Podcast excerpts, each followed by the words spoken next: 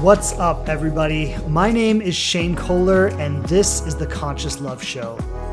Thanks so much for joining me here, where each week I'm sharing true to life insights and experiences from my journey and how I've created the loving and committed partnership I have today.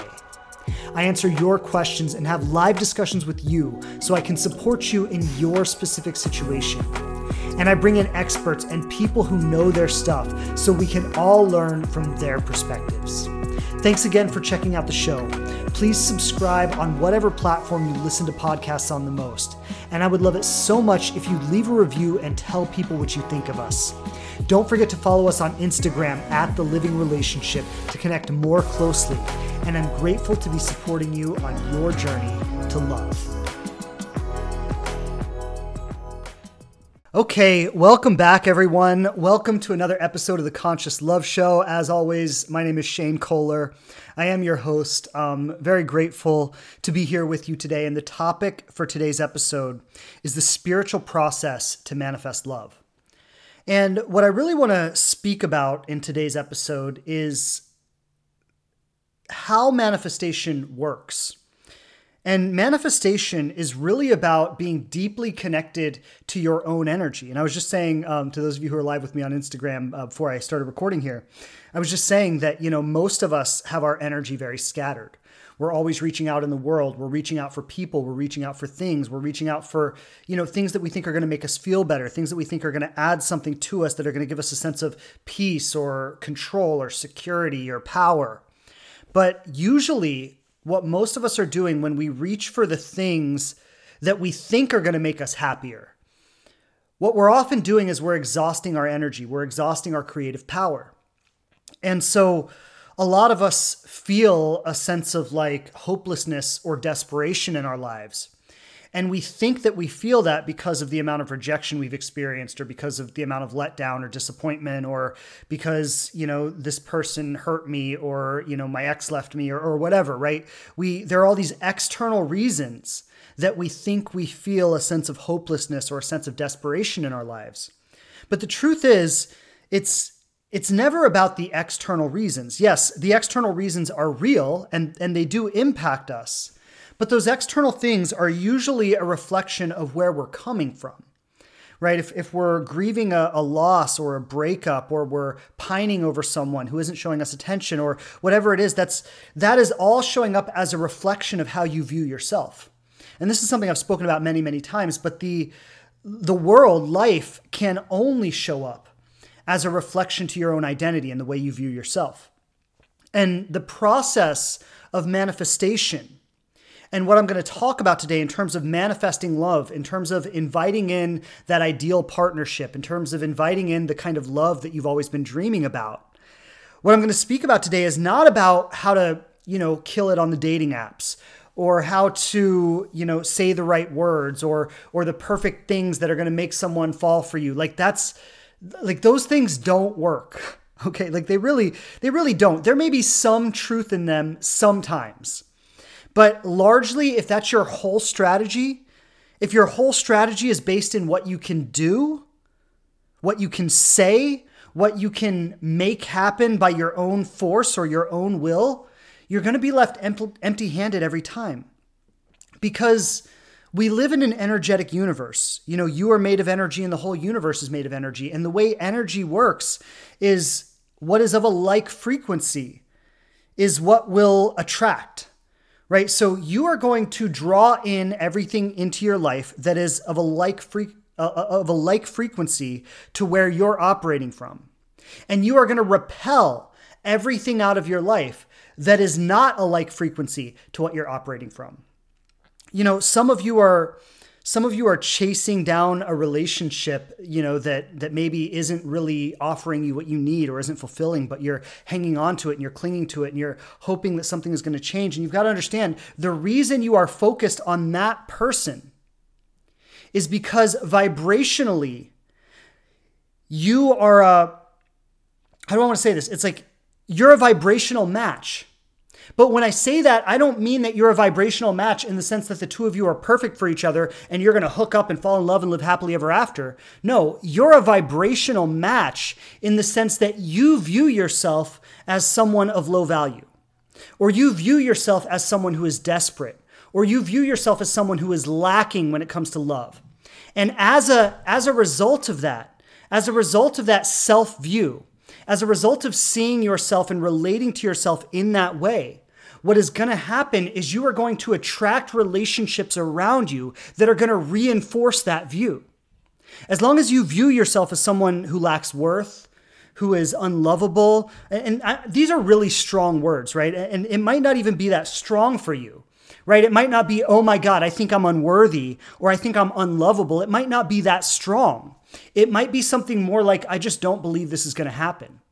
It seems too far away from me right? Like like the idea of actually finding my person and somebody actually loving me and being devoted to me and showing up for me every day and giving me the kind of commitment that I really crave in my heart that seems too far away.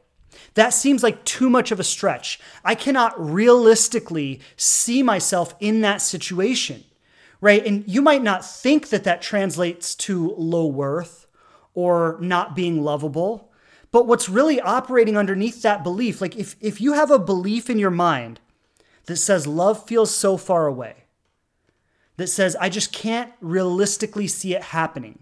I can't realistically believe that that would happen for me. You might not think of that as translating to, I have low self worth.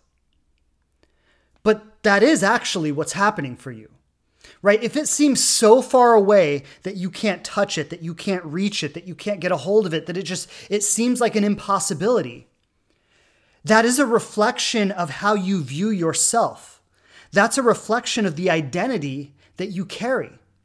And that identity, simply put, is something, and it might vary a little bit person to person, but that identity is something around I'm not worthy of love. Nobody will love me for who I am. I, I'm not lovable. I'm not desirable. I'm not wanted. Whatever it is that people are out there looking for in the world, I'm not that. Right? Whatever it is that somebody sees and, and it makes them fall in love and it makes them want to be with someone, I'm not that. And as long as you view yourself in that way, you are going to attract relational situations. And I, I say attract for me, the word attract and the word create are two different ways of saying the same thing. Okay, you could you could view it as I'm attracting it, like I'm drawing it in. You could also view it as I'm creating it, like I am I'm actually manifesting it. But it's it's two ways of saying the same thing. But what, what, what you're really saying there is that life is showing up as a reflection to the way that I see myself. And if I see myself as not being the thing that people want, if I see myself as not being wanted or desirable or lovable or worthy of receiving love, what I'm going to create around me are manifestations of that identity. What's going to show up around me are people who reinforce that identity. And so you say, I've been trying so hard with this person. I've shown them all my gifts. I've shown up for them in the most amazing way. I've done everything for them. I've turned myself inside out. I've shown them everything I have to offer, and they still don't love me and they still don't want me. And, and you think that means there's something wrong with you. But no, there's nothing wrong with you. The fact is is that you view yourself in a way in which you are willing to engage in relationships like that. In which you are willing to participate in relationships like that. And you do that because that's how you view yourself. You view yourself as someone who has no other options. If I ever want to find love, this is what I have to do. And what I really want to communicate in today's episode is the reversal of that. That manifesting love, this spiritual process to manifesting love that I'm going to speak about today, is not about what you do, it's about who you are. It's not about knowing exactly what to say that makes someone fall for you. It's not about having this perfect body and the perfect style and the perfect attitude. And it's not about that. It is about the quality and the, the energetic presence that you carry. And like I've often shared this, and I'll share it now that, you know, when I met my wife, and she would say the same thing about me, is like we were not each other's type you know, like if, if you look at who she had dated in the past, who I had dated in the past, like we were historically attracted to different kinds of people. You know, historically we had we had had a type that we were looking for and we would be looking for that type. And we were not each other's type. And yet there was an incredible attraction between us. In fact, I, I think something that was attractive was the fact that you're not my type. And yet, I still, despite the fact that you're not my type, I still have this incredible attraction to you. And that sparked a curiosity in both of us that we both had to say, like, what is this about? Right? What like what is this about? Because here's somebody who's not anything like people I've dated before. I normally don't go for people of this type, and yet here's this incredible attraction, and that sparked a curiosity that I just needed to find out what this person was all about. And she felt the same way about me.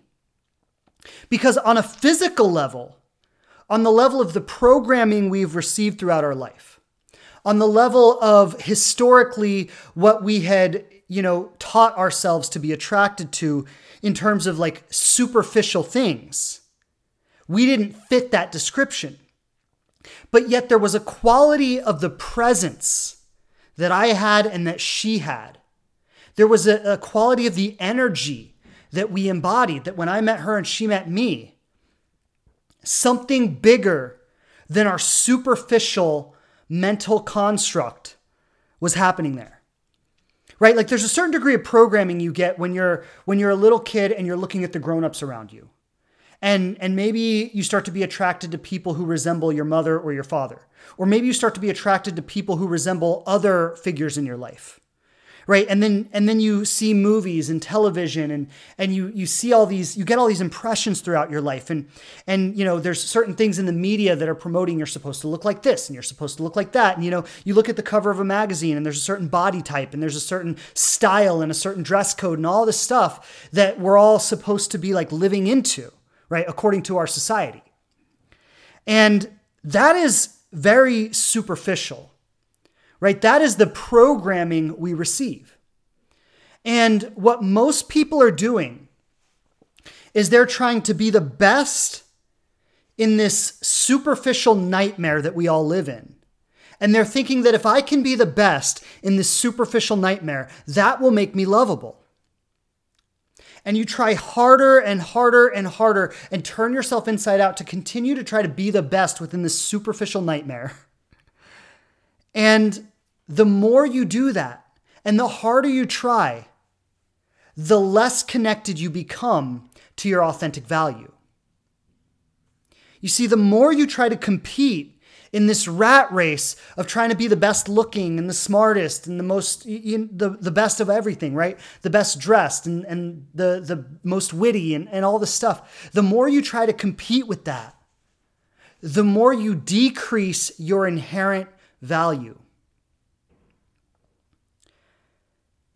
And so manifestation is not about what you do, it's about who you are. And so, what, what I think the difference was when I met my wife, and as I was sharing, there was this energetic quality that we both had that superseded our programming that superseded our conditioning that said, this is what I like and this is what I don't like. We had an experience of something with each other that was bigger than that.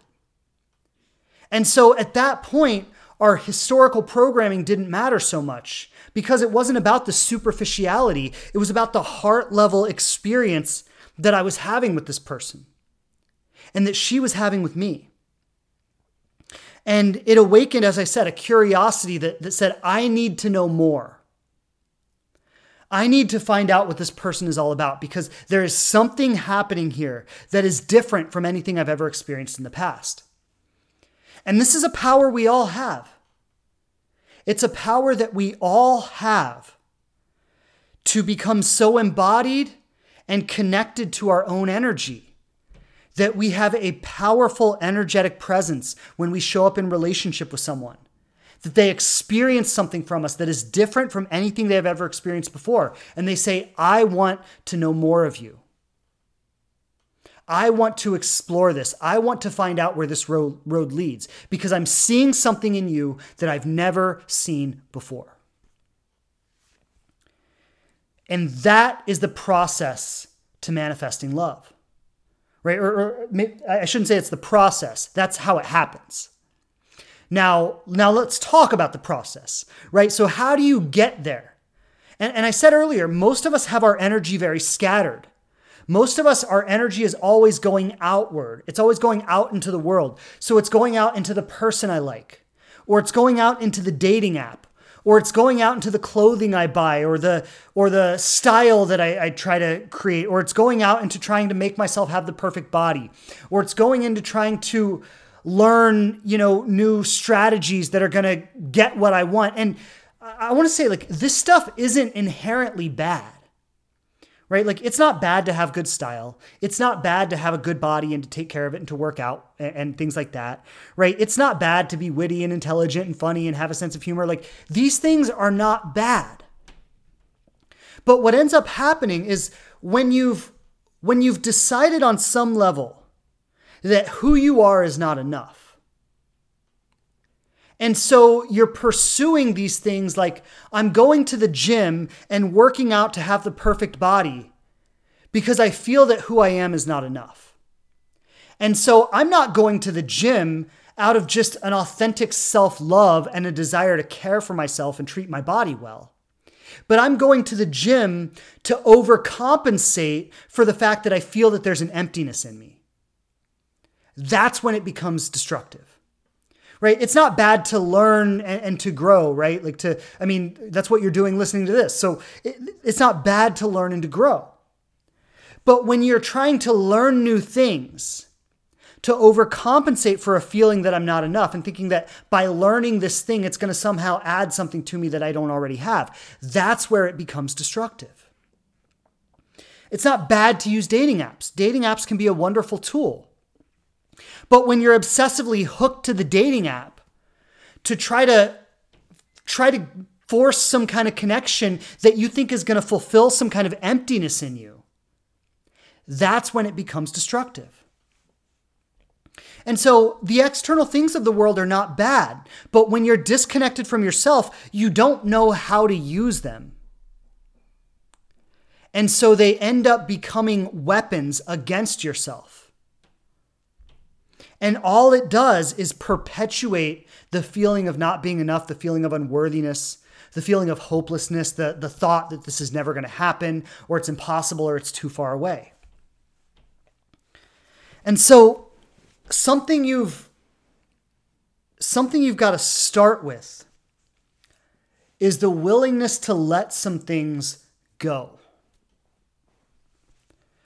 These things that you're clinging to for safety, and it might be a dating app. It might be going to the gym. It might be uh, any number of these things, right? But the things that you're clinging to to validate yourself, you've got to be willing to let those things go. Now, I'm not saying like if you have a workout routine, I'm not saying you need to stop working out, okay? But you do need to alter your relationship with it if your relationship is destructive. And maybe that looks like going less. Maybe it looks like cutting it back to three days a week instead of seven days a week and giving yourself some space in your life to actually enjoy your life. Giving yourself some space in your life to actually feel fulfilled rather than constantly forcing yourself to do more and more and more to overcompensate for the feeling of not being enough right? As long as you cling to, I'll call them band aids, right? It's like, I feel like I'm not enough, but if I can get to the gym today, that just gives me a little boost to my confidence that's going to overcompensate for this feeling of emptiness, right? Well, that's not a solution. That's a band aid. You know, I feel empty inside, but if I get on my dating apps and I just get a conversation going with someone, at least I feel like something is happening in my life. At least I feel like I'm interesting to someone even though that conversation never goes anywhere, even though it never turns into anything real, even though it never evolves into more, it's that hit of instant gratification that I can get right now to mitigate the feeling of hopelessness that's inside of me. And you've got to be willing to let go of these band aids. Because when you let go of the band aids, when you let go of all the little things you're using to overcompensate for the feelings of inadequacy within yourself, what you're going to start to face up to is who you really are. You're going to start to face up to the reality of who you are. When I'm not adding anything to myself, when I'm not overcompensating for any feeling of inadequacy in me, I'm just literally facing up to who I am. You know, I remember when I was single, and it, it's it's funny because like I, I did not use dating apps. I just didn't. I found it I found it perfectly adequate to go out in the world, do things I was passionate about, and I met lots and lots of people that way.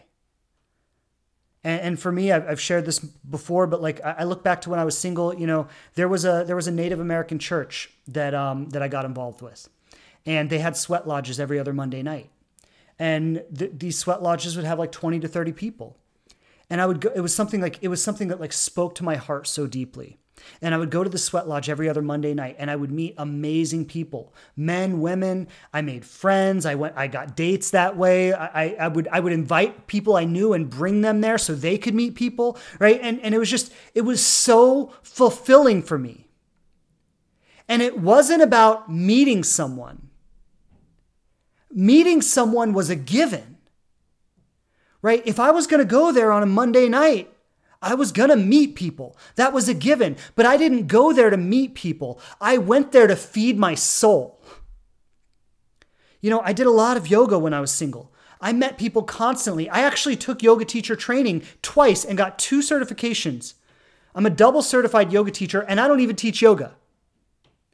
I did that because I was passionate about yoga and I wanted to go deeper into it. And I found a community I found close friendships. I, mean, I would go to yoga on a Saturday morning, and then 15 of us would go out to brunch afterwards. Men, women, everybody, like we would just all sit down and connect, and we would have deep, rich, vulnerable conversations about life and about who we really are, right? About, about the truth of us. We were connecting on an authentic level you know, I, I was very into personal development and I, I went to as many seminars and trainings as I could. And that's ultimately where I met my wife, right? I met, I met her through this training program I was involved in. And like, this was not difficult for me to do. This was not me forcing myself to go out to the club and, and hang out and, and try to like pick someone up there. This was me living the life that I loved. And it led me to everything that was right for me.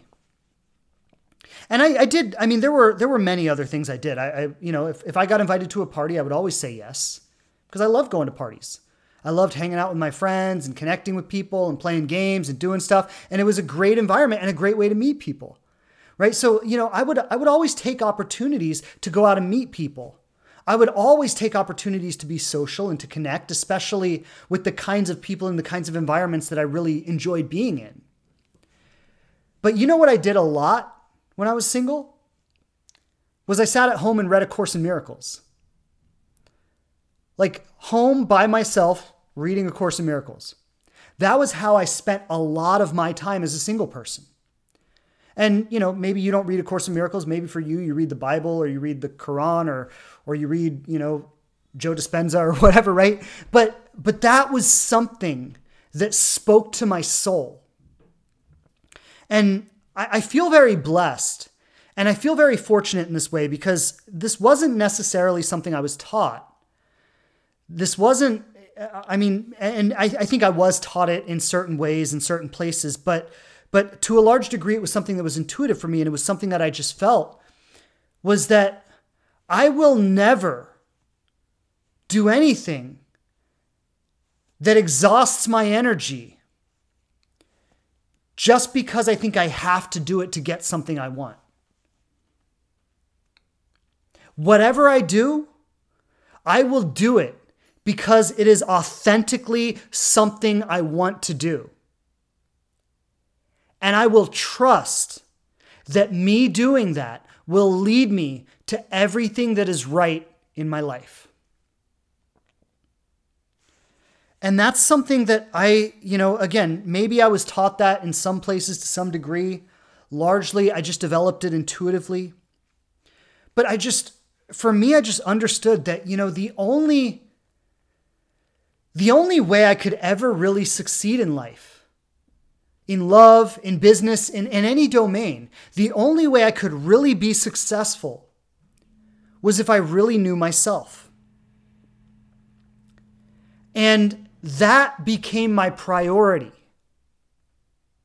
above everything else. And I would see all the crazy stuff people were doing. And at the time, I didn't even really understand. I, would look at all the crazy stuff people were doing and I'd be like, I don't really get it. Why do they do this? Like, it's not fun. It's, it's exhausting. It doesn't feel good. And now I understand. Now, like now I understand why people do it. We do it because of the limiting beliefs we live under. We do it because we think we have to do it to get the life that we want. And we don't trust. We don't trust in the goodness of life, in the abundance of life. We don't trust in our own soul, in, in our own in our own spiritual connection that guides us very directly to the things that are right for us. You know, I'll share the story. Um, when I I had met my wife before this, but this was the time when we, we really connected. And and I probably have shared the story before, but but the way it worked was I was at um, I was working for this coaching company, and basically I was I was one of the top coaches. I was I was running a program that had thousands of people in it, and basically I, I my my role was to manage this program. And we literally we had like ten thousand graduates of this program, and at any given time we probably had two to three hundred people actively in, enrolled in the program. And I was running the program. That was my job. I was I was the manager of this program, and um, one of the teams I was managing was having a team brunch. And so I'm on like this chat thread where where this, you know, it's like there is a team, maybe 35 people or so, and I was managing this chat thread. And and I'm seeing and, they're all getting together for brunch. Like, hey, we're going to this place, who's gonna be there? I usually didn't go to these things because I was you know, I wasn't a student, I was a coach and and I didn't always mingle with the students in that way. But for some reason, that morning, I was sitting on my couch. I'll never forget. I was sitting on my couch. It was actually the day after a hurricane, which was interesting. Um, but I was sitting on my couch and I'm looking at this thread. And I got this intuitive impulse to go to this brunch. Now, again, I didn't normally go to brunches. That's, that's, that's not something I would, at least not with the students, right? Like, but, but I just got this impulse today, like maybe I should go. And so I decided to go.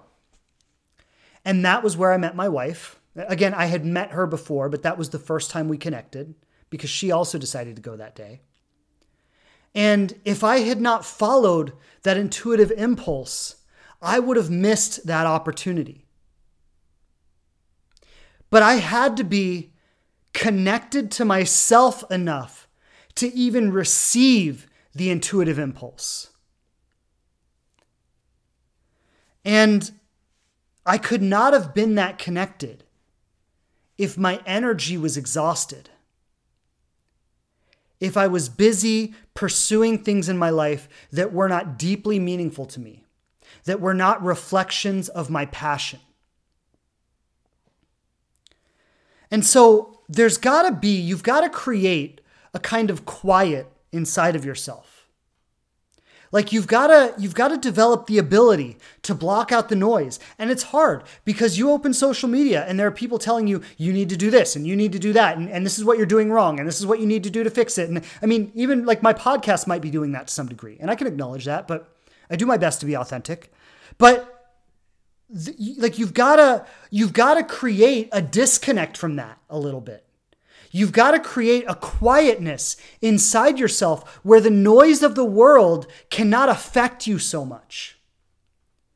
Where you can't be so triggered by the constant comparison And am I living up to it? And is it going to happen for me? And what's wrong with me? And am I missing it? And all these impressions. And you've got to understand like, there is a lot of interest in you not believing in yourself. There is a lot of interest in that because that's how Hollywood operates. That's how I mean all the all the major corporations are basically surviving on people's feeling of unworthiness. Because we think we need them and the things they offer in order to be okay.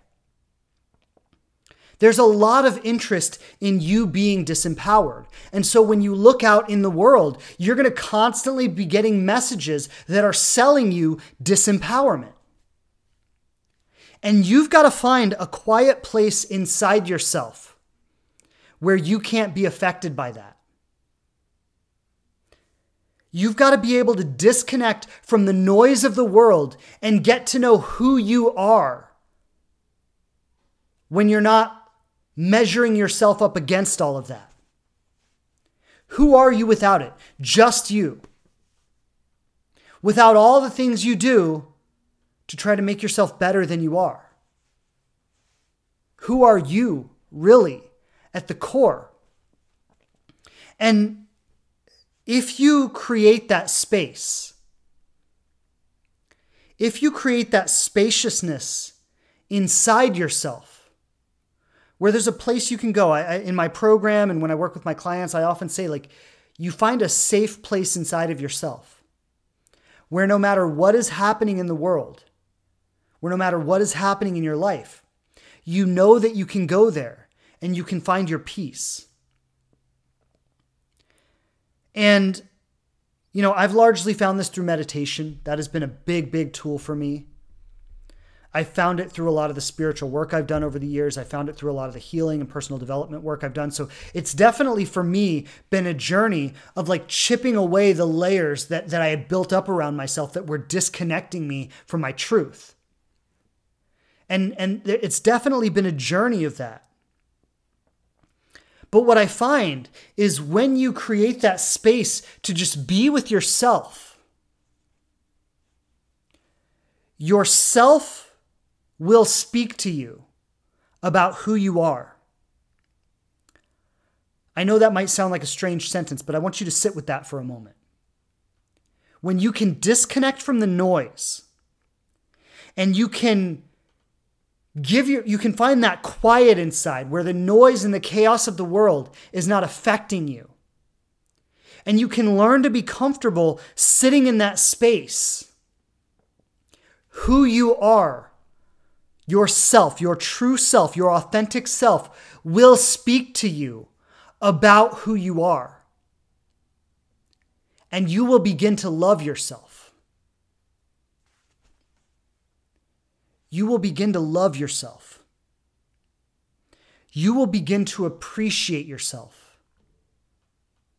You will begin to see the gift that you are. You will be able to recognize the contribution that you are because what's really going to happen is you're going to I mean, there's really no other way to say it. You're going to find the God self within you're going to find the unconditional love that lives within you. And when, when that God self within you, when that unconditional love that exists at the core of who you are starts speaking to you about who you are, it becomes very difficult to buy into all your limiting beliefs anymore. It becomes very difficult to buy into the chaos of the world. The noise that says you're not enough and you need to do this and you need to look this way and you need to buy this purse and you need to blah, blah, blah, and all this stuff. It becomes very difficult to buy into that when you see the God self within. Because you start to feel that I don't need anything. I don't need anything. I'm complete already. There's no emptiness inside of me that needs to be filled. There's no em- there's no missing piece that needs to be completed. And then what starts to happen is you just start to love. You just start to love yourself. You start to love your life. And you start to love everyone else. Yeah, I see Mona's comment. It's hard to be manipulated. It is hard to be manipulated. Nobody can manipulate you when you know who you are. People can only manipulate you when you don't know who you are. When you think you're something other than what you are, when you don't see that God self within, and you think you're some deprived, desperate, pathetic, lacking, lonely thing, that's when you can be manipulated. That's when people can promise you the moon and you'll buy it. Because you're disconnected from the truth that's inside of you. You're disconnected from the reality and the beauty that's inside of you. And so, manifestation is not about, like, let me put it this way you don't manifest by doing more. You manifest by increasing your energetic presence. You manifest by raising your energy levels from a low level of desire and fear, where, I'm, where I constantly fear that I'm not enough and I constantly desire things to make up for that fear. You elevate your level of energy from a level of desire and fear, which is a very low level of energy, to a level of acceptance and peace. A level where I accept myself, I accept life, I accept everything as it is, and it is okay. I am not broken and I don't need to be fixed. Life is not broken and it doesn't need to be fixed. There's nothing that needs to be corrected. All is well. All is good. As I was repairing, er, er repairing, as I was preparing for today's podcast, um, a story that came to mind for me was the story of Gandhi. And I don't know if many of you know the story of Gandhi, but it's it's a powerful story if you've ever heard of Gandhi's Salt March. And Gandhi at the time, uh, if I mean most of you probably know who Gandhi is. He was he was the person who liberated India from British rule.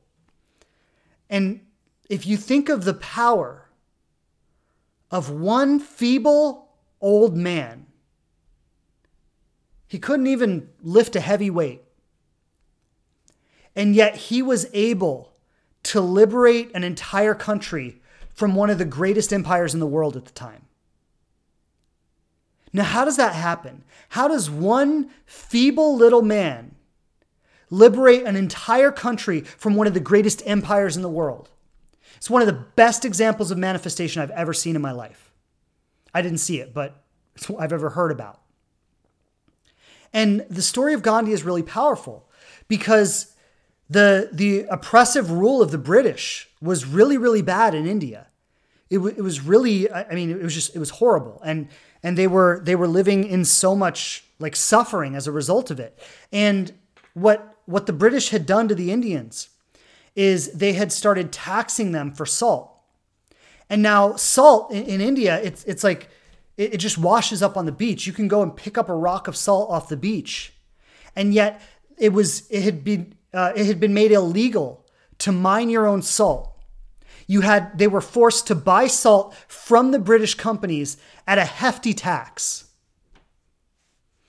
And the people, uh, the, the Indians, they were so oppressed and they were going to Gandhi and they were saying, "Master, what do we do? Like how can we how can we fight this oppression? How can we free ourselves from this oppression?" And people were coming to Gandhi every day and they were saying, "Master, tell us what to do. We need help." And he said, I don't know what to do. Let me pray on it. Let me meditate on it. And Gandhi sat in prayer and meditation for weeks, probably months. I don't know all the specific details of the story, so don't quote me on this. But I know that people were coming to him and they were asking him, What do we do? And he said, I don't know. Let me pray on it. Let me meditate on it. And so here he is praying and meditating for weeks, maybe months. And then finally, he has clarity about what he needs to do. And so what he did was he got up and he started marching and he started marching towards the ocean. And it was something like 250 miles he had to march. And every day he was marching. And as he marched, he passed through towns. And every town he passed through, people followed the march. And it was like, again, something like 250 miles he had to march all the way to the ocean. And with each town he passed through, people were joining the march with him. And then he arrives finally at the beach and he has hundreds, if not thousands, of people behind him. And he's standing on the beach right in front of the British soldiers. And he walked down and he reached down and he picked up a rock of salt. And in that one single action, he challenged the entire British Empire. Just by one small, feeble old man picking up a rock of salt off of the beach. He challenged the entire British Empire. And that single action led to a nonviolent revolution in where the Indians freed themselves from the oppressive rule of the British. Now, what I want you to what I want you to get from that is that Gandhi could not have known that. He could not have known to take that action and what that action would create if he had not been deeply connected to himself. I think one of the most powerful parts of that story is that when people were coming to him and they were saying, Master, what do we do? He didn't just say, Do this, do that in, in a very frantic way, creating frantic action with people. He said, I don't know what to do. I need to meditate. I need to go within. I need to be connected to that God self within, to that divine energy within me. And I need to let that tell me what to do. And it was through that that he was able to be inspired enough to know the action to take, the specific action that would free India from the rule of the British. And you might say, "Oh, Shane, that's Gandhi. That's that's a revolution. That's I mean, what does that have to do with me finding love?" Has everything to do.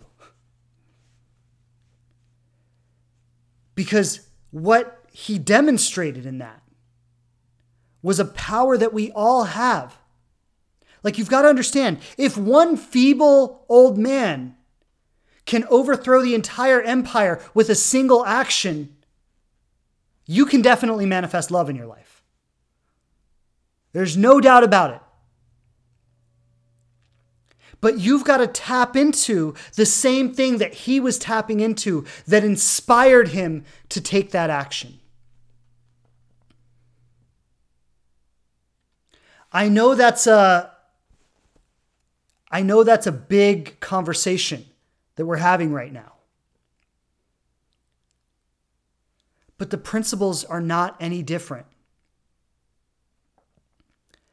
There's a line in A Course in Miracles, which is something I've spoken about many times, but I always, I always love this line because, uh, you know, what, what A Course in Miracles really teaches is it teaches to have kind of this open relationship with spirit and to constantly turn to it for guidance, and to ask Spirit to direct your decisions. And to, in any situation, ask, What should I do here? Tell me what to do here. And then to follow that guidance. And there's this line in A Course in Miracles that when I first read it, it blew my mind because I didn't think it could be this literal. And when I read this, I went, Oh my God. And what it says, I'm paraphrasing here, but it says something to the effect of if you need a coat, you should ask me where to get it. Because I know what coat would be perfect for you. I know what coat you would enjoy the most. I also know where you can find it e- most easily and at the best price. So there's no reason to not ask me where to find the coat. Because you trying to find it on your own is just going to cause suffering. Now, like if you can really let that in, like for something as simple as finding a new coat, and if you could be led by spirit in even a simple decision like that, everything from buying a coat to freeing a country, and everything in between. This is how powerful you are when you're not distracted. This is how powerful you are when your energy is not being sucked out by this toxic world we live in. And it takes a strong person. Because when you try to go within yourself, when you try to connect to that God self within you, the first thing you're going to be confronted with are all the reasons not to. And you're going to be filled with fear.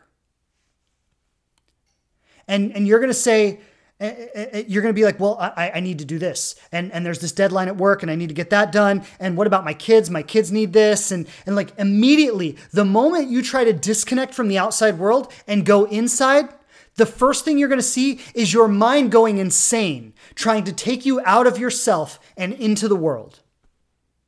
And it's going to say, what about this? What about this? What about this? What about this? What about this? What about this?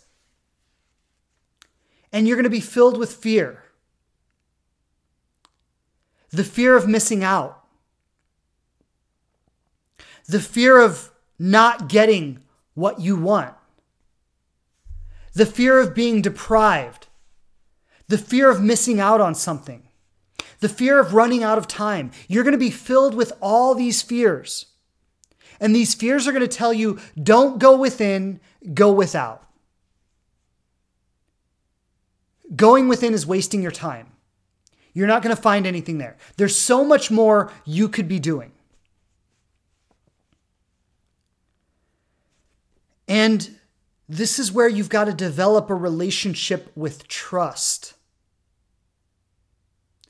This is where you've got to start to learn to trust that the most important thing you will ever do in your life is get to know yourself.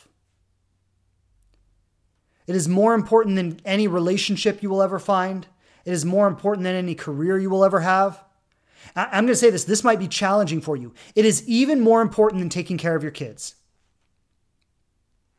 Now, I'm not saying to neglect your kids, okay? Definitely take care of your kids. But what I'm saying is if you are not connected to yourself, you are going to damage your children as a parent.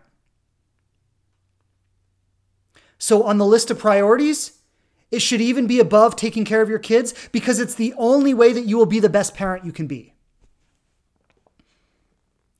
It is the most important thing you will ever do in your life. And when you learn to do this, when you learn to have this deep connection to your truth, and your authenticity. Again, the God self within, the love that's inside of you. When you have this, the world becomes your oyster. One, because you don't need anything from the world. You're not like, you know, people can market to you and they can be like, oh, buy this shirt, buy the, you, you know, like, and it just it doesn't really affect you anymore because there's nothing inside of you that is craving anything. 90% of the time i wear the same shirt every day. Hasn't prevented me from getting into a relationship. Hasn't prevented me from having a successful business. It's just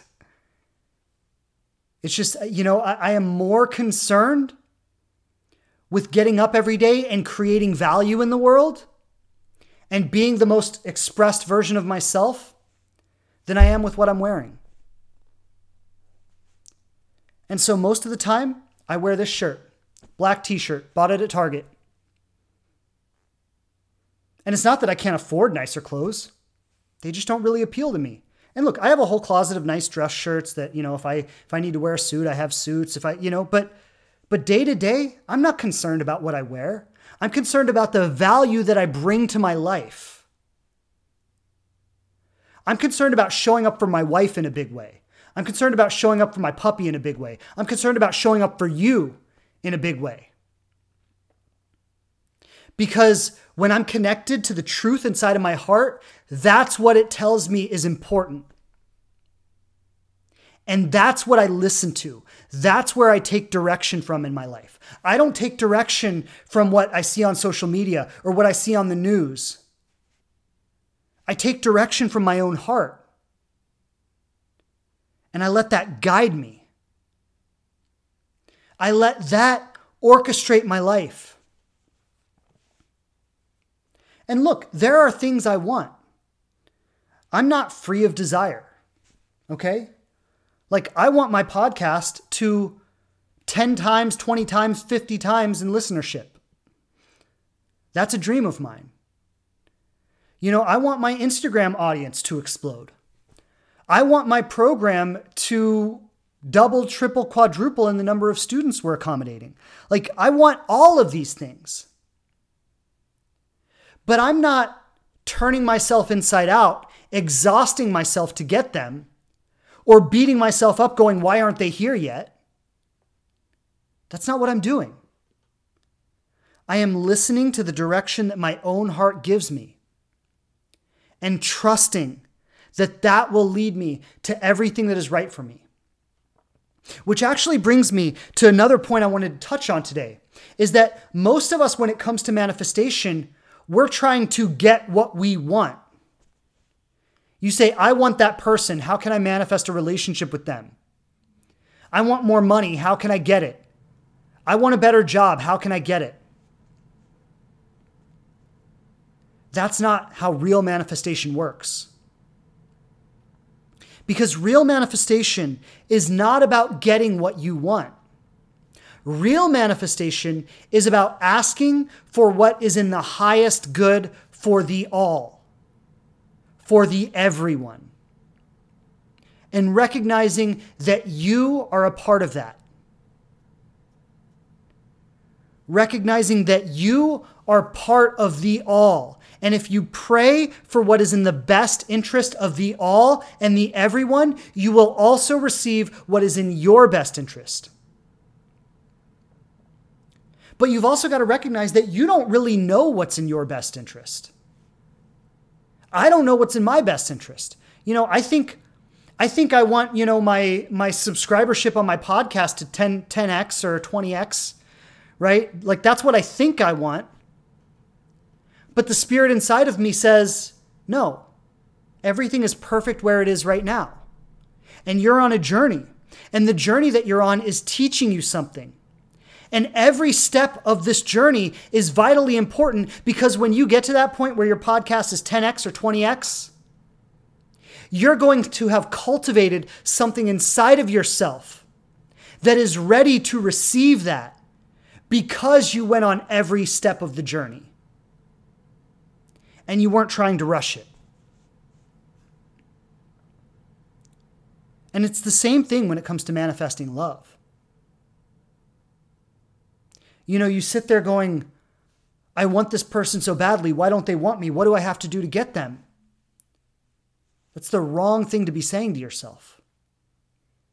Because what you want to be saying to yourself is, I want what is in the highest good for me and everyone, including that person.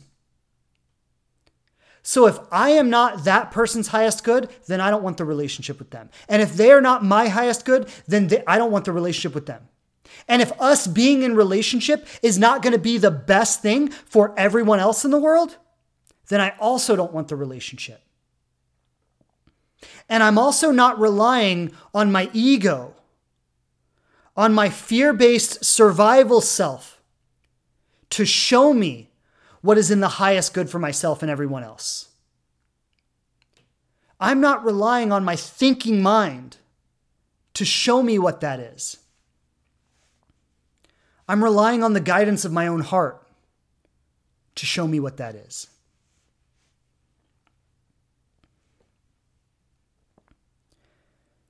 This, what I'm speaking about here, is a complete reversal of everything you've been taught in your life.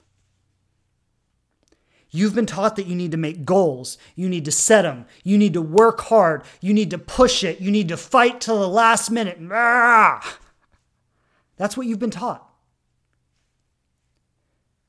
But if that's how you think it's going to work for you, I would invite you to look out at the world and look at all the people who are doing that and ask yourself are they happy?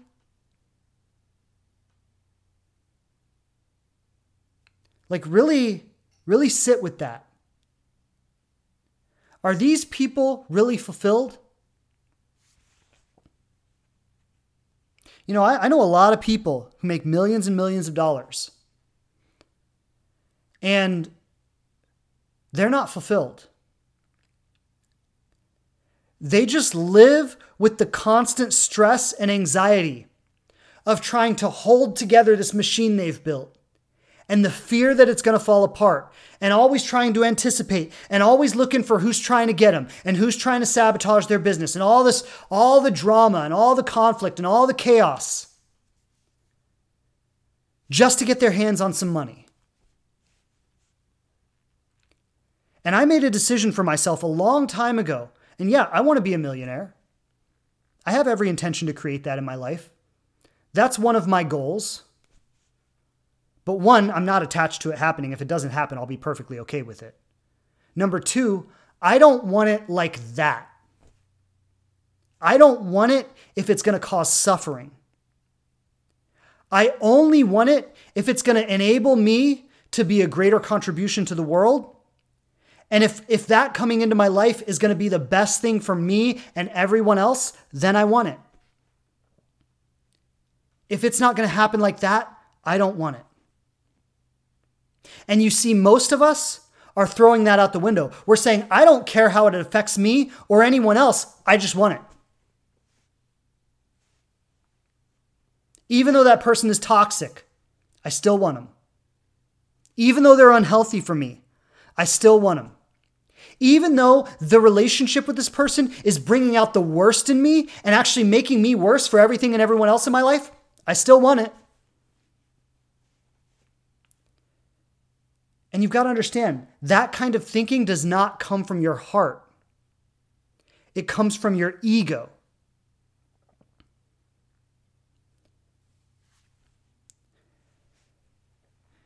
You know, underneath everything I'm sharing today is the message that you are enough. You are immensely powerful. You are worthy. You are lovable. You are gifted. Like, what I want you to really get is there is a light inside of you that when you let that light out into the world, when you stop covering it up with all the stuff that you think is wrong with you, and you let that light out into the world, you will have a magnetic presence. The people you date will desire a relationship with you over people who might even be objectively more attractive based on superficial societal standards.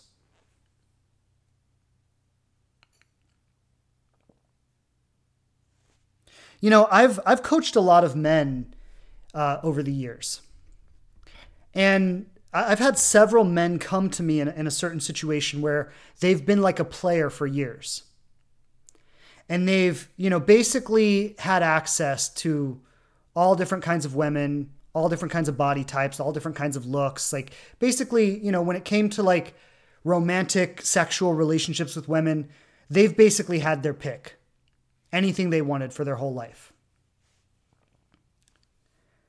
And when they when these men come to me, they're usually experiencing a point of deep emptiness because they've gotten everything they wanted from women their whole life and they've just taken and taken and taken and taken. And I want this body type, I want that body type, I want a short girl, I want a tall girl, I want a thick girl, I want a skinny girl. And after all this time, and all these women that were desperate to be with them, they didn't fall in love with any of them. And no matter how much they took from all these women, they could never feel fulfilled inside themselves. They could never feel like they were enough. And then what ultimately happens is someone shows up in their life who's not the perfect model of attraction. According again, according to societal standards, which are bullshit by the way. That's all a ruse. It's all a game to make you buy shit. It's all it is. Like, actually, let me just speak into that for a moment because this perfect body type or this perfect look that society presents us, one is unattainable for most people. And what, what very smart but manipulative people have done is they have presented a certain image of what you're supposed to be that is unattainable for most people. And they make you think you need to be that to be loved and to be worthy. And they cause you to exhaust yourself trying to become that, all the while making a fortune on your efforts. Like this societal standard of attractiveness that we live with, it's bullshit. That's all it is. It is a manipulative game that has been strategically designed by very smart but very manipulative people to make billions off of you.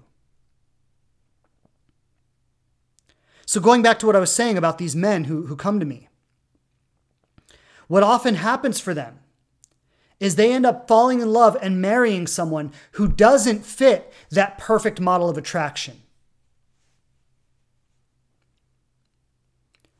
But what this person does is they embody a presence that makes this man feel loved in a way that he has never felt before.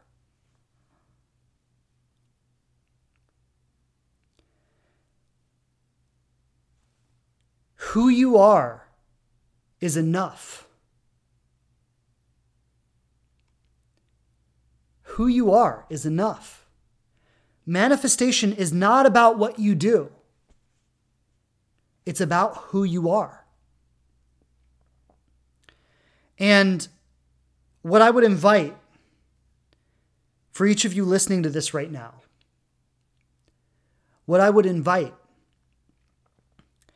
is I would invite you to look at any area of your life where you are doing something that brings you no joy, and you are doing it because you think you have to.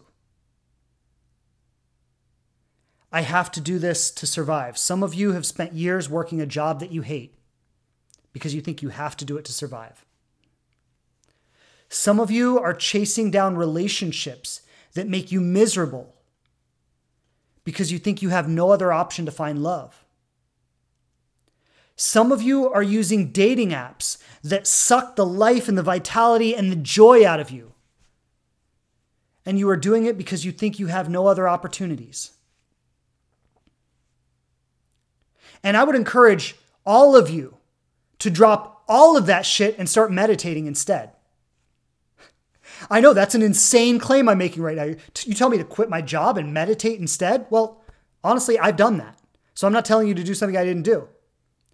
I've quit jobs that were unfulfilling for me and prayed and meditated on what I was supposed to be doing and felt the fear that I wasn't going to make rent and and how am I and what and I've I've lived that. And my courage to do that is what led me here married to the love of my life, in a career that I'm passionate about. So look at your life and find out where are the where are the places in my life that I'm doing things that bring me no joy and I'm doing them because I think I have to. And I would challenge you to quit those things and start meditating instead. Start asking the deepest places in your heart. Start asking that God self within, show me what to do. Show me where to go. Show me what to say. Show me who to say it to. Let me get out of my rational, fear based mind that needs to be in control of everything. And let me start praying to a higher source of wisdom instead. Let me start letting that part of myself make the decisions for my life. And I promise you, if you do that, you will be taken on a magical journey of love and abundance that will blow away anything you could imagine. I'm going to end with this because, um, well, I'm going to open up for some questions, but this will be the last thing I say on today's topic. You know, I've I've shared some of my story here. I, I don't know, you know, maybe you've heard some of it, maybe you haven't, but um, you know, when I was when I was a teenager, I got heavily addicted to drugs, and I was doing cocaine and heroin and everything you can imagine, and um, that led me to and end up being thrown in jail when I was 18 years old. And I did two years in jail. I was in jail from time I was 18 till time I was 20. Got out right before my 21st birthday. And it was a few days after my 21st birthday. I got out of jail. I partied a little bit. And then I was laying in bed one night and I was living in this little shack. It was a, it was a one bedroom studio no, not, not a one bedroom. It's a one room studio. So it was just one room with a little kitchenette and a bathroom. And it, it was built into the back of this guy's house. I was paying $125 a week to live there. I was working in a phone sales room, calling people selling ad space in a magazine. Like, talk about soul crushing work. I just wanted to fricking blow my brains out every day. Like it was, it was like one of the worst jobs I've ever had in my life. Cold calling people out of the phone book, trying to sell them ad space in a magazine. It was just blow my brains out. And this was my life at the time. And I would uh, I would go to work every day. I would walk about a mile to the bus stop. I would take the bus down to Delray Beach where the office was, and then I'd catch the bus home. I'd get high every night, pass out in my bed, get up and do it all over again. This was my life, say a few months after I got out of jail. This is where I was living. This is what my life was. And I was laying in bed one night, and I had what I can only describe as a spiritual experience. But I was I was high. I, I had been um, I won't get into all the details, but I was high and I was laying in my bed and and I just it was like I had a vision. I can't really describe it in any other way, but it was like it was like God spoke to me. And what I saw was I saw all my dreams playing out before me. I saw having a wife and family, living in a beautiful home, having a, an abundant career. I just, I saw it, like all of it playing out in front of me. I, I got to like literally witness it. And then after I had witnessed all of it, a voice spoke to me. And it said, if you don't change your life, you will never have any of this. Like, it, it, basically, what it said to me was like, this is your chance right now to choose a different life for yourself. And if you don't make that choice, you are saying goodbye to all of this. Now, I don't know if it was God, I don't know if it was my imagination, I don't know what it was, but that was the experience I had. And the next day, I decided to get sober. The next day after work, instead of catching the bus home, I walked a couple of miles in the opposite direction and I went to my first AA meeting and I got a sponsor. I went through the steps, and I'm not even involved in AA anymore. So I, you know, I'm not I'm not advocating for AA here. Although if you need help, it's a good place to go. But but what I'm saying is, I got a sponsor and I worked through the steps. And the third step is to the third step is that I made a decision to turn my will and my life over to God as I understand Him or her. And I made that decision in the deepest aspects of my heart, I made that decision. And ever since that time, that decision has defined my life. After, after I did that and I went through the steps, I spent the next two to three years sponsoring people in AA. And I sponsored probably upwards of 100 people.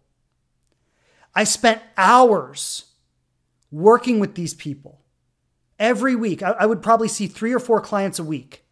And uh, they weren't even clients, they were sponsees, right? And, and this was all free of charge.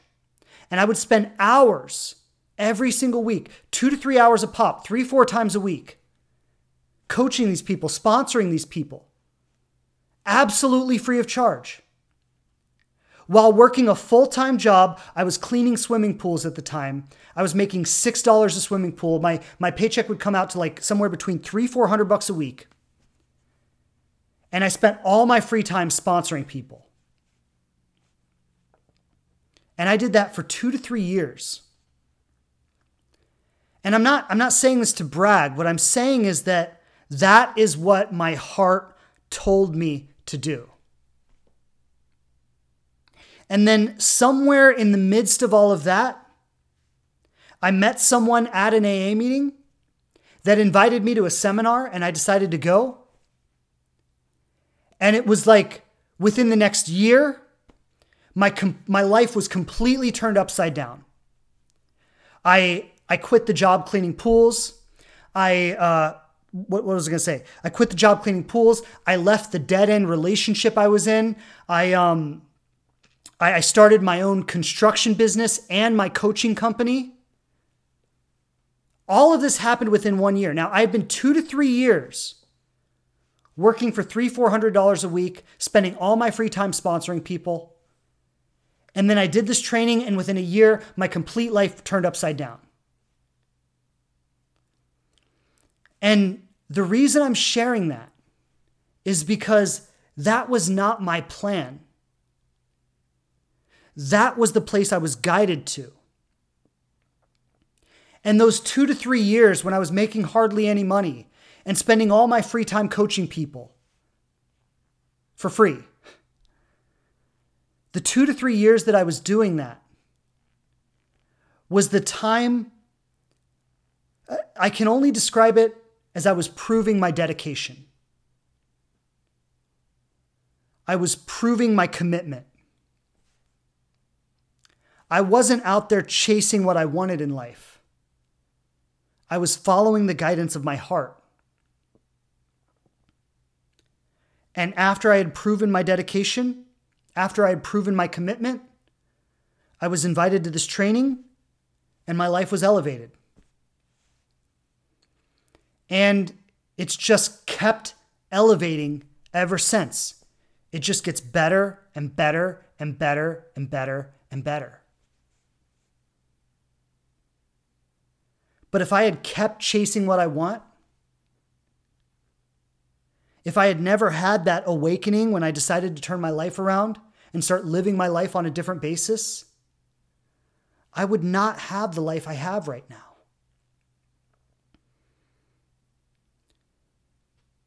So, going back to the invitation I made earlier, let go of all the things you think you have to do and start listening to your heart.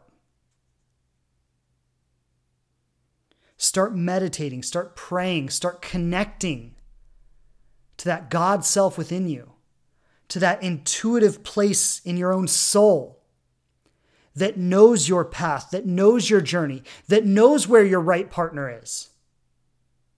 And it can get you there faster.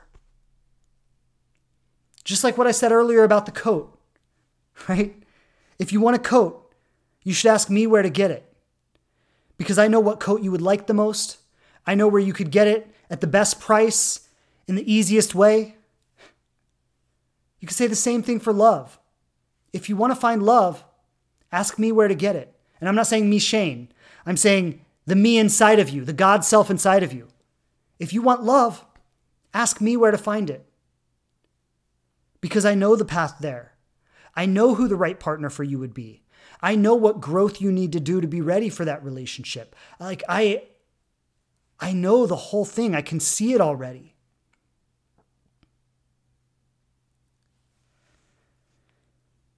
You know, life is life is not that hard, actually. It's not that hard to manifest things. It's not that hard to create incredible abundance in your life. It's not that hard to find happiness. But we have been brought up in a system that does not promote it does not promote life. It promotes death. And we have bought into that system. And we couldn't have done it any differently because we didn't know any better. But as you grow in your awareness, and as you start to invite a greater possibility into your life, you can start to make different choices and you can start to live your life on a new foundation. And the more you live from your heart, the more you follow the guidance of that God self within, the more you will be naturally and joyfully led to everything that is right for you. But you can't believe what the world tells you. You've got to disconnect from the world and learn to hear the voice of your own heart and believe that and listen to that, even when it tells you to do, the, to do the exact opposite of everything the world has told you to do. That is the spiritual process to manifest love and everything else in your life. And this will be the last thing I say that God self inside of you wants you to be deeply and truly loved. It wants you to have abundance in your life. It wants you to have all the beautiful things of life. It wants you to have that. And it is actually very sad when it watches you exhaust yourself chasing down roads that are never going to amount to anything.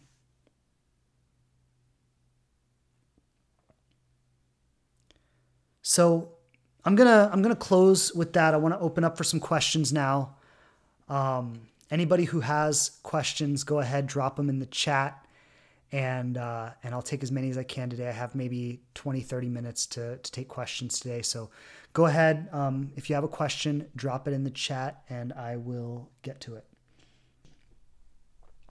So this question from Jadet145, she says, Wow, I wish more people in similar situations would do the same. We can't help them, can we, if they don't want to be helped? Well, no, you can't help someone who doesn't want to be helped. But what I'll say about this is you can't even know how to help someone unless you're deeply connected to your own truth. And the help that you think they need might not be the help they need. You know, like a lot of times when we say we want to help someone, we're focused on changing their behavior and making them behave or do the things that we think they should be doing. But you've got to recognize like that person is on a journey. And, and I'll tell you, like, I shared about my drug addiction. I wouldn't change that for the world.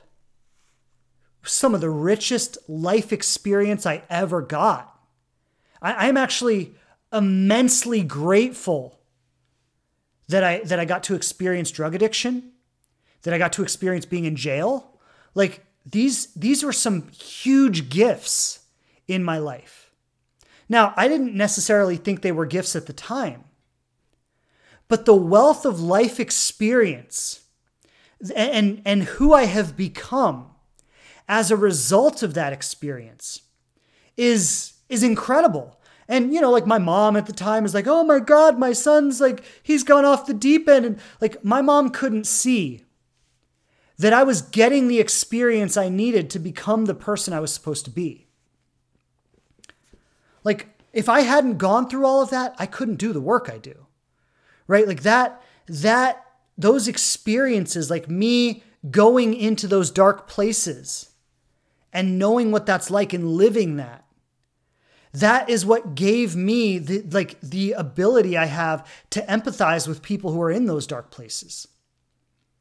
And so when you look at someone and you say, "Oh, well they need to be helped." Well, maybe they don't need to be helped. Maybe they're on the journey that is perfect for them. You see, we can't sit here and say what someone else's journey should be like. What we can do is we can love people as they are. Okay, you're choosing drug addiction, you're choosing violence, you're I mean again, boundaries, right? And I always say this.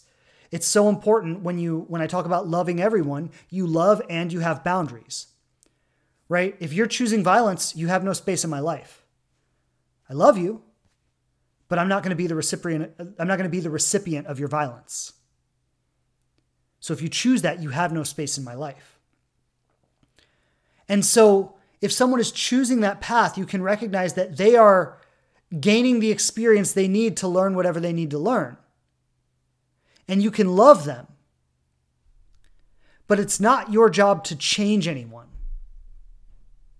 In fact, one of the biggest things that a lot of you are doing that is keeping love out of your life is trying to change someone into being who you think you need, they, they need to be in order to love you the way you want to be loved instead of recognizing they're not the person, let them go and go find someone who's more in alignment with you. Right? You see, a lot of you are trying to fix people. People don't need to be fixed. It's not your job to fix anyone. It's your job to honor yourself. So it's a great question, Jadet, and you know, I I wish, you know, when I see people suffering, I too wish that they would make different choices. But I am aware enough to not try to deprive anybody of their suffering because suffering is a great teacher. You know, when my clients come to me, people who are in the Inspired Love program, which by the way is starting tonight, excited about that. Not much more to say about it, but I'm excited. We got a really awesome group and we're starting tonight. Um, but you know, people when they come into the Inspired Love program or when they hire me for private coaching, they are coming to me because the suffering in their life has gotten to such a point where they realize that they need something to change in a real and meaningful way. And if someone were to deprive them of their suffering, they might not have gotten there so quickly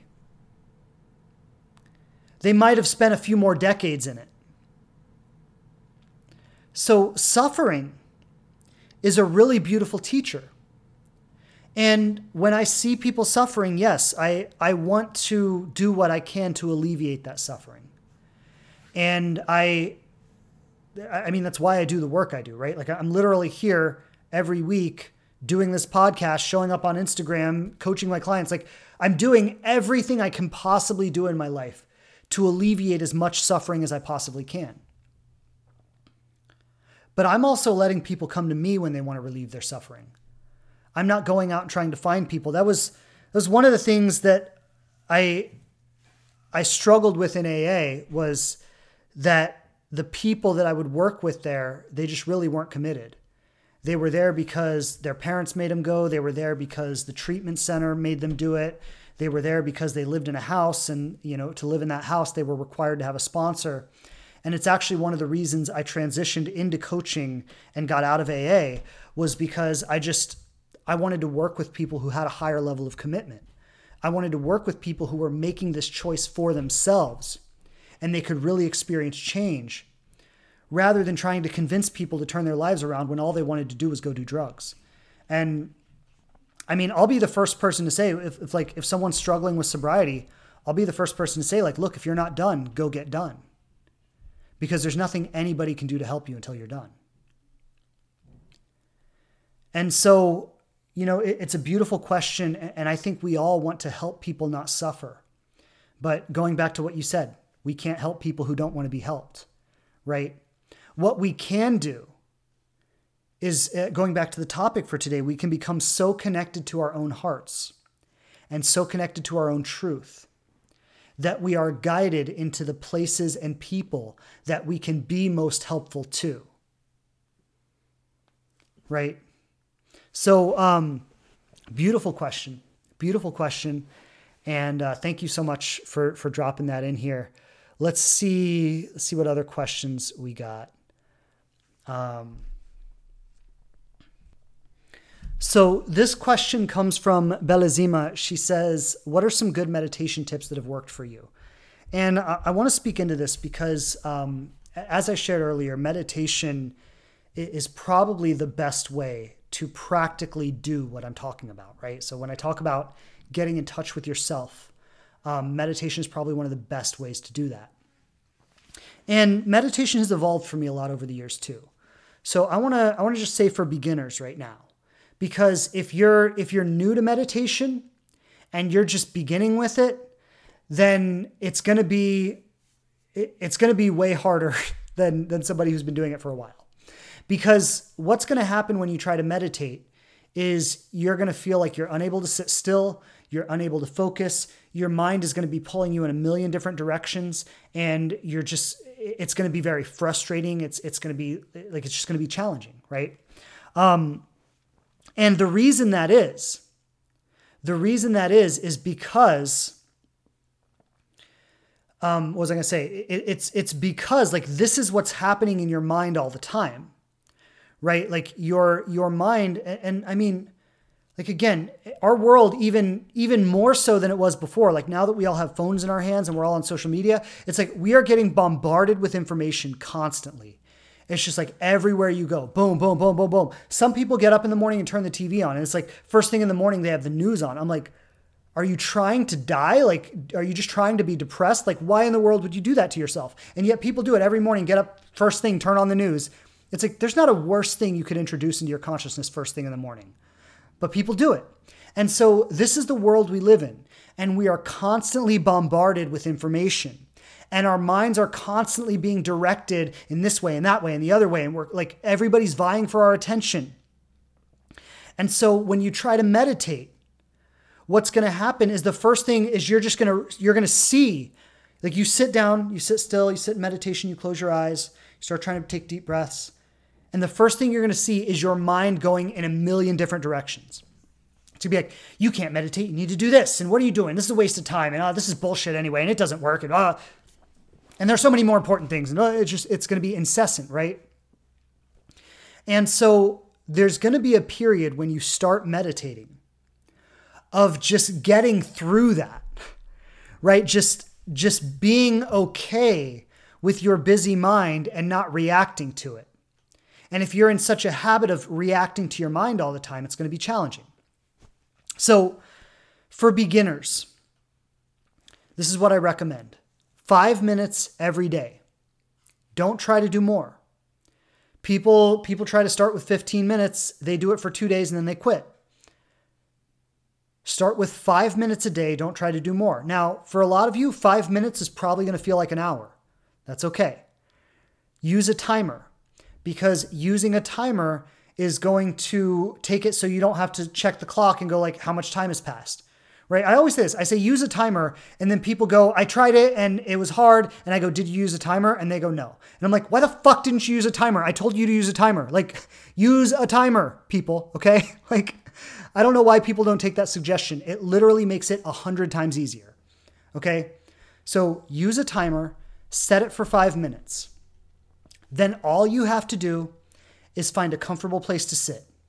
You can sit cross legged, you can put your feet on the floor, it doesn't matter, but just set the timer for five minutes, find a comfortable place to, see, to sit. Try to keep your back erect. You know, having a, a straight spine is, is important. That, that helps with the flow of energy and the flow of your breath. And then all, all you've got to do is close your eyes, sit quietly. You can just have your hands in your lap or on your knees and you just simply take long, deep breaths in, long, deep breaths out, and just try to follow your breath. Follow the breath in, follow the breath out. Follow the breath in, follow the breath out. It's all you have to do. It is, it is literally the most simple thing you will ever do in your life. But what's going to happen is you're going to try to follow your breath and you're going to get caught up in thoughts. And thoughts are going to pull you this way and that way and the other way, right? So when you see that happening, don't get frustrated by it. Don't beat yourself up for it. Don't go, oh my God, I try to meditate and all I do is think, like you and everyone else in the world. Okay, it's okay. The practice is not to change that, the practice is to surrender to that, become okay with it. Start to observe your thoughts, right? And then what's going to happen as you start to settle into this is you will start to get comfortable with the five minutes now, if you did this every day for 30 days, you would probably start to feel comfortable with five minutes. At that point, you could increase it to 10 minutes. You could increase it to 15 minutes. Um, that's that's just a very simple, basic practice that anyone can start with. When I started meditating, that was the exact direction I was given. Um, so I'm giving you the exact same direction that I was given when I started meditating. Now, as you again, as you get more comfortable with it, you will you will start to be able to do it for longer. You will start to feel more peace around it. The space between yourself and your thoughts will get greater, right? So so you'll start to feel yourself here and you'll be aware of your thoughts, but they'll seem a little farther away. They won't have so much control over you. They won't grab your attention so intensely. It'll just be kind of like I'm over here in my center of peace and my thoughts are over there and they're just busy doing their thing, but I'm not I'm not wrapped up in them, right? I'm here in my center of peace. My thoughts are over there. They're just kind of like a machine that's always running. Right? But you don't have to identify or attach to them. You can just create some space between yourself and your thoughts. Okay? So that's that's how I would start. Now, another resource I always recommend, it's the same one I use, it's called Insight Timer. It, this is a, an app that it's free to download. Um, it has a meditation timer in it. So you also have a timer on your phone, but this one has cool like bells and things that, you know, are a little holier. it's like in, instead of going, bup, bup, bup, it'll go bung. So, you know, that when I'm coming out of meditation, I would rather hear like bung than right? So that's one thing the timer helps with. Um, there are also a lot of great resources here. So there are meditation classes. There are um, there are just workshops and guided meditations and different kinds of teachers. Like this app just has so many resources. And by the way i'm not getting paid to share this. I just i'm sharing it because i use it and i love it. Um, so for anyone who's new and starting start with five minutes download insight timer try to just start a practice first thing in the morning before you do anything else meditate for five minutes. It'll be hard for the first 30 days. It'll get easier after that. Um, uh, the, the other thing I would say is practice with different kinds of guided meditations. And there are millions of them out there. Insight Timer has thousands and thousands for you to explore. Um, you go on YouTube. I mean, there are thousands of guided meditations on YouTube. You can do meditations around love, meditations around abundance, meditations around anything you can imagine. So I, I would say start your five minute practice daily. And you could do that silently or just with some soft music in the background, but no words and then as you as you get comfortable with that start start to explore with more guidance uh, guided meditations um, and and just you know start to start to explore more from there. So that's a beautiful question belazima and and thank you for dropping that in. I love that.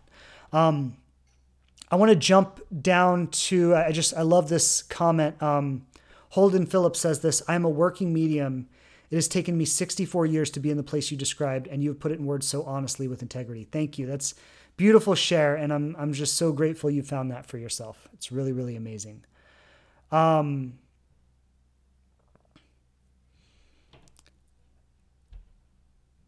okay, I want to take this question. This is from Nish Makaria. And she says, What you said about the men, and they end up with the one they least expected. Why is that? It's a great question, and, and I really actually do want to speak into this.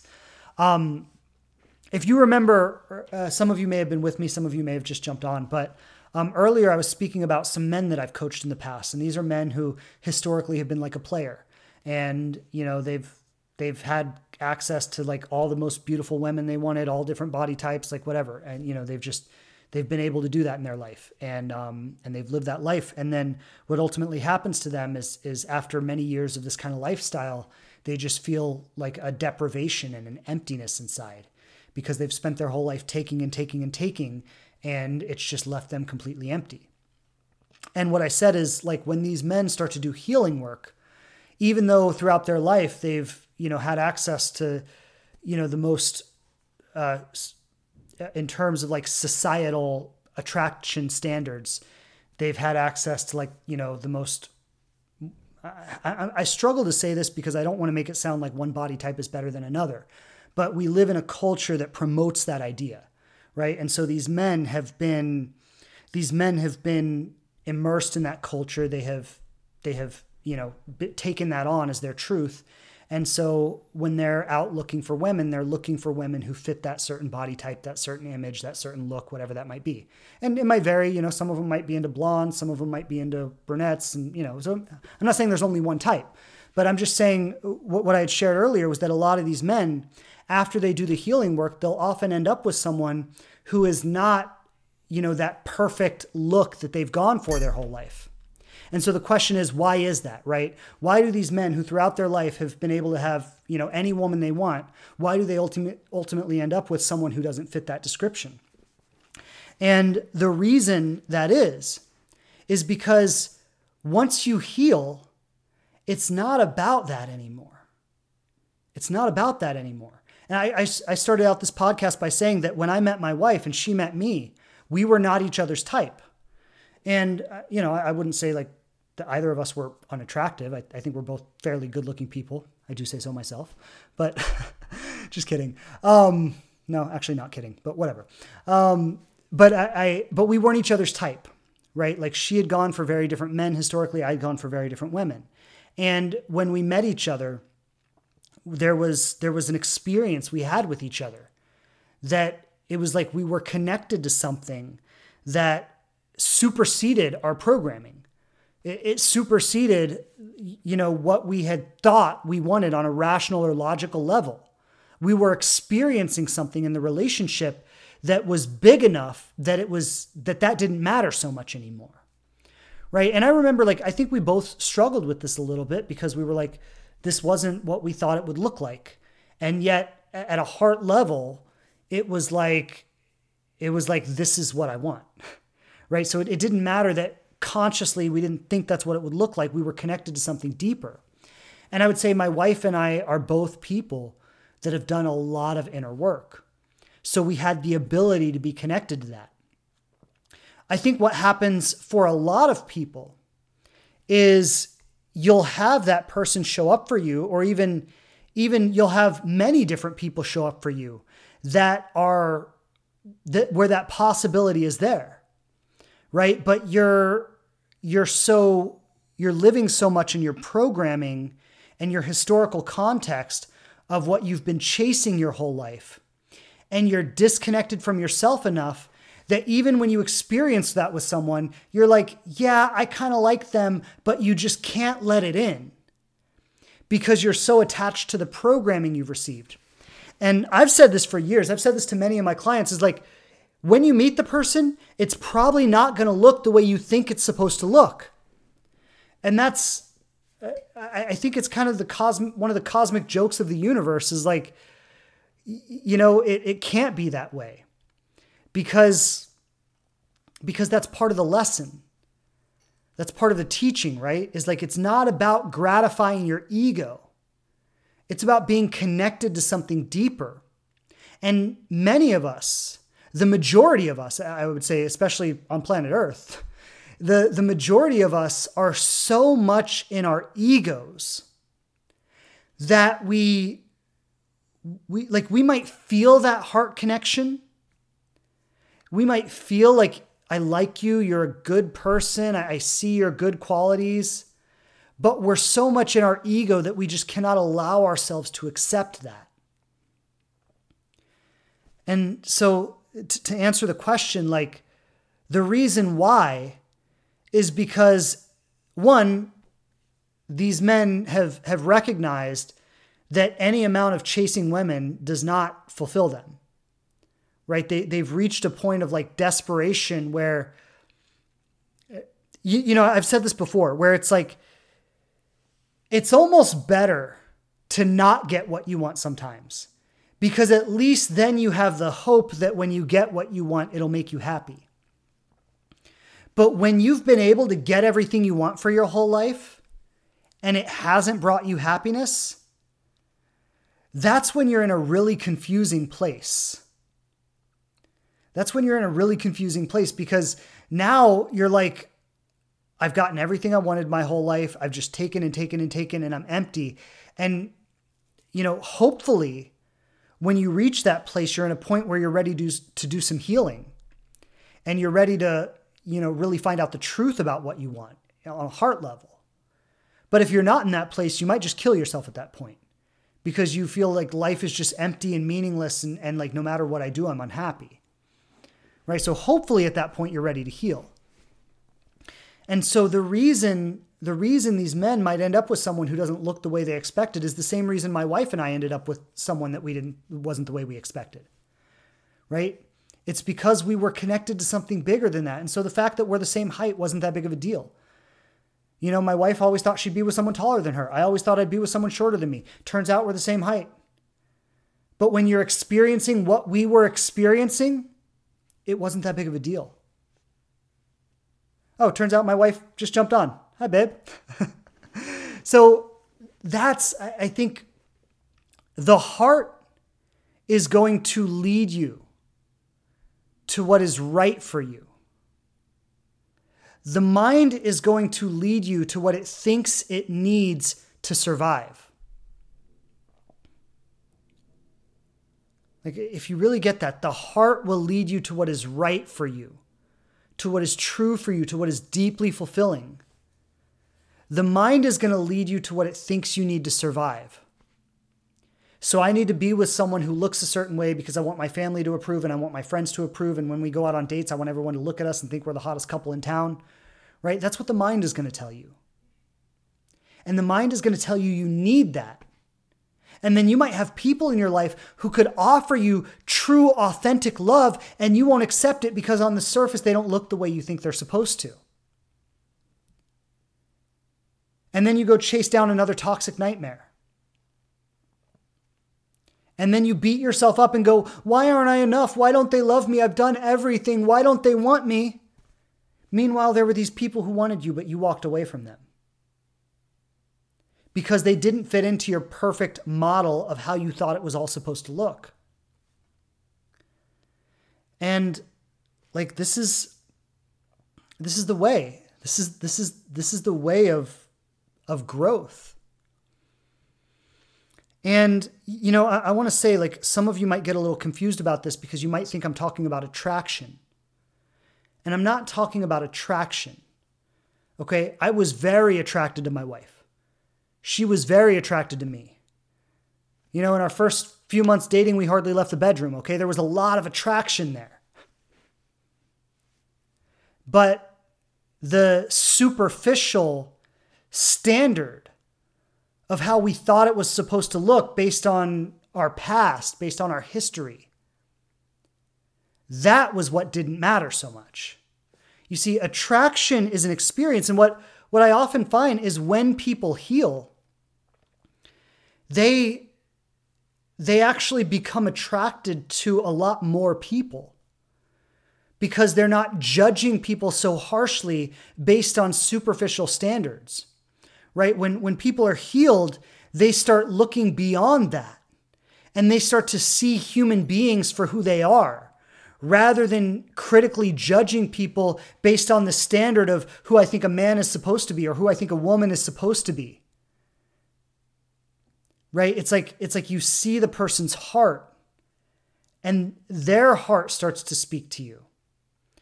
And and so the attraction is there and the attraction is real. But your mind is just freaking out a little bit because you're going like, I thought it was going to look different. Why does it look like this? Well, it looks like this because you're connected to something bigger than your ego. It looks like this because you're connected to love. You're connected to the love that's inside of you, and therefore you can see the love that's inside of someone else. And so you know, going back to the question, that's why.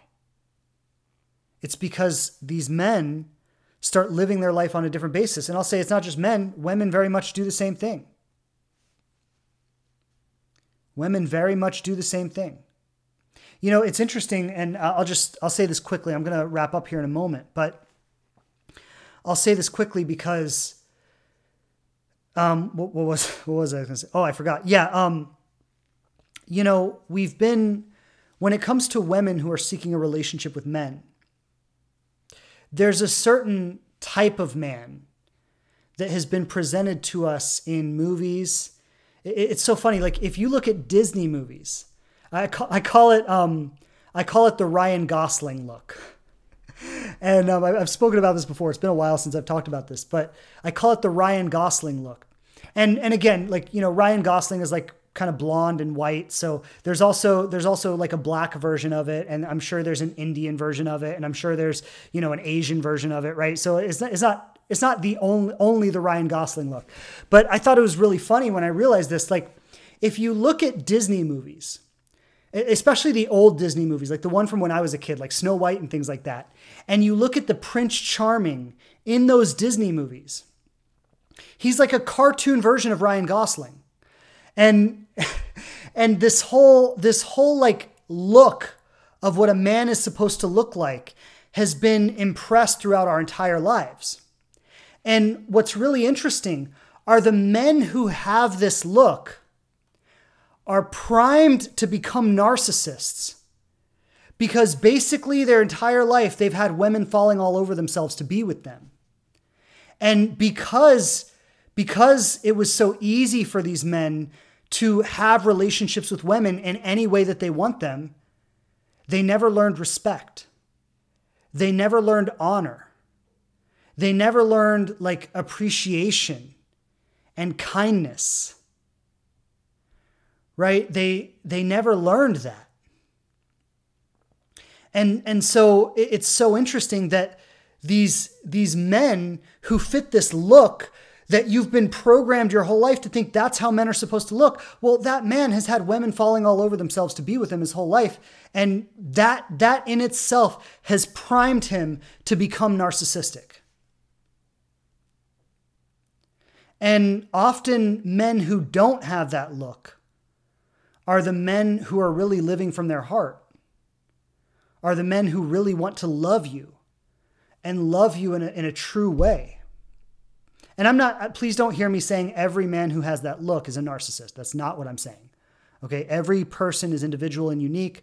I know some men who look a lot like that and they are really incredible men. But what I'm saying is you can't just you can't just go for someone based on how they look, right? You've got to be able to feel into that person's heart. And you've got to be able to feel if what is coming from that person is love or not. And, and some of you might say, well, Shane, I'm just attracted to that look. Like, what do I do? I'm attracted to that look. That's all I'm attracted to. Well, what I would say is that's all happening in your programming. That's just your historical context from when you were from when you were watching Disney movies as a little kid and then you know all the way growing up and, and watching romantic comedies and, and it's all this it's the same story told over and over and over again. But that's just all your programming. If you say i'm only attracted to people who look like that well that's that's your programming that says that. And that's okay. I'm not i'm not saying there's anything wrong with that. We all have that to a degree. You know, for for women it's like the Ryan Gosling thing, and for men it's like the South Beach blonde with the big boobs, and you know, but like it's again, it's it's all programming.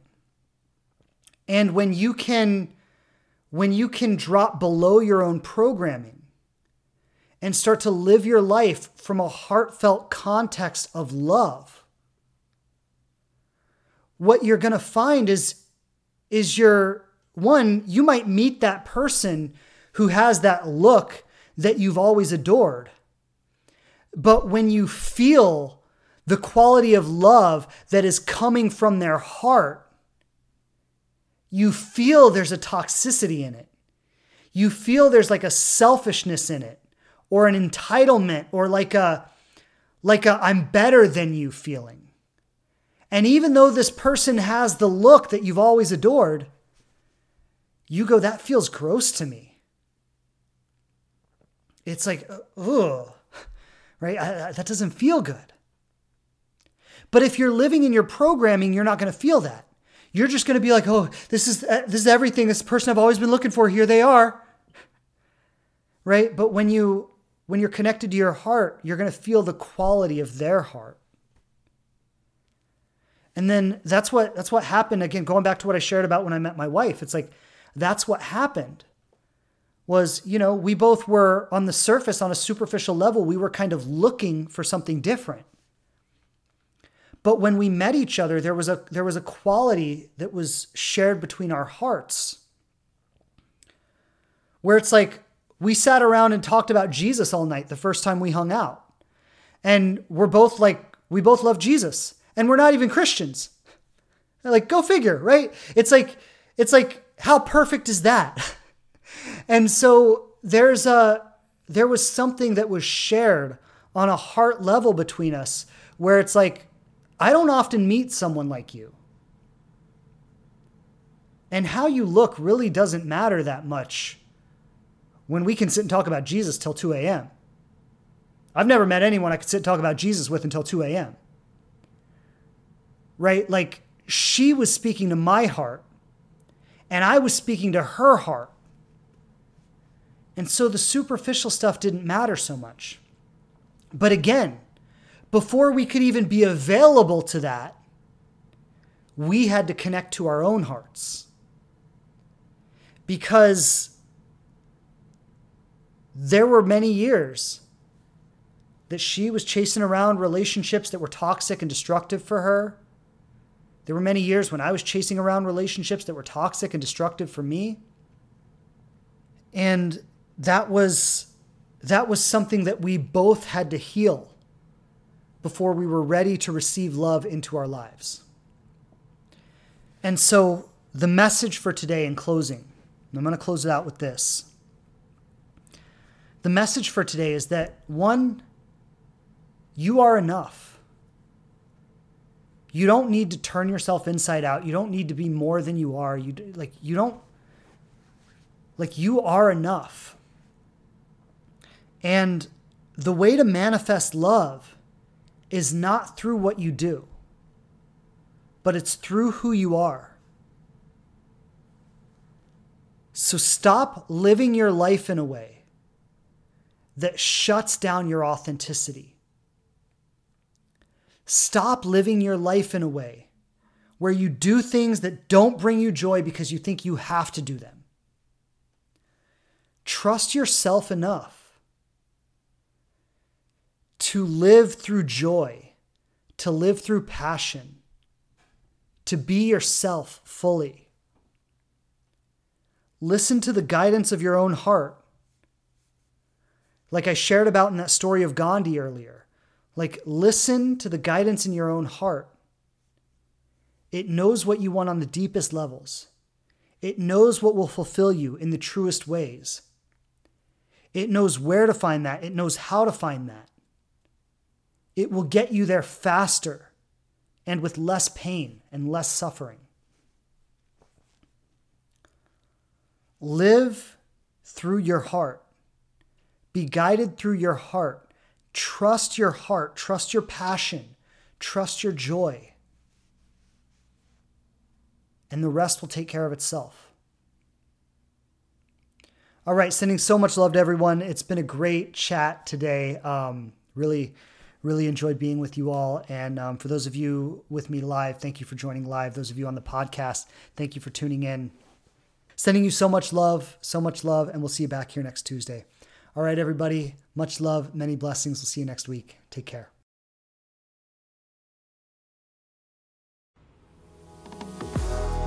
Thanks again for checking out the show.